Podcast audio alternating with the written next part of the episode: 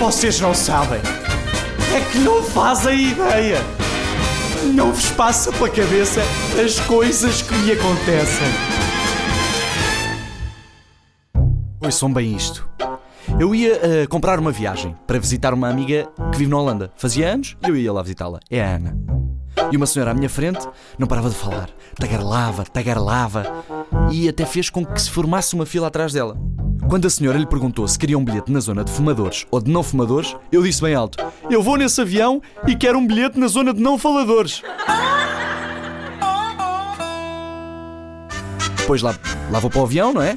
Sento-me com o meu amigo David, que ia comigo, olho para a janela e digo-lhe: Olha aquelas pessoas todas lá embaixo, mínimas, parecem mesmo umas formigas. Ele diz-me: uh, Oh Duarte, são mesmo formigas, ainda não descolamos. Lá seguimos viagem e ele pergunta: ah, Olha, quantos anos faz a Ana? Faz 22. Ele diz: 22?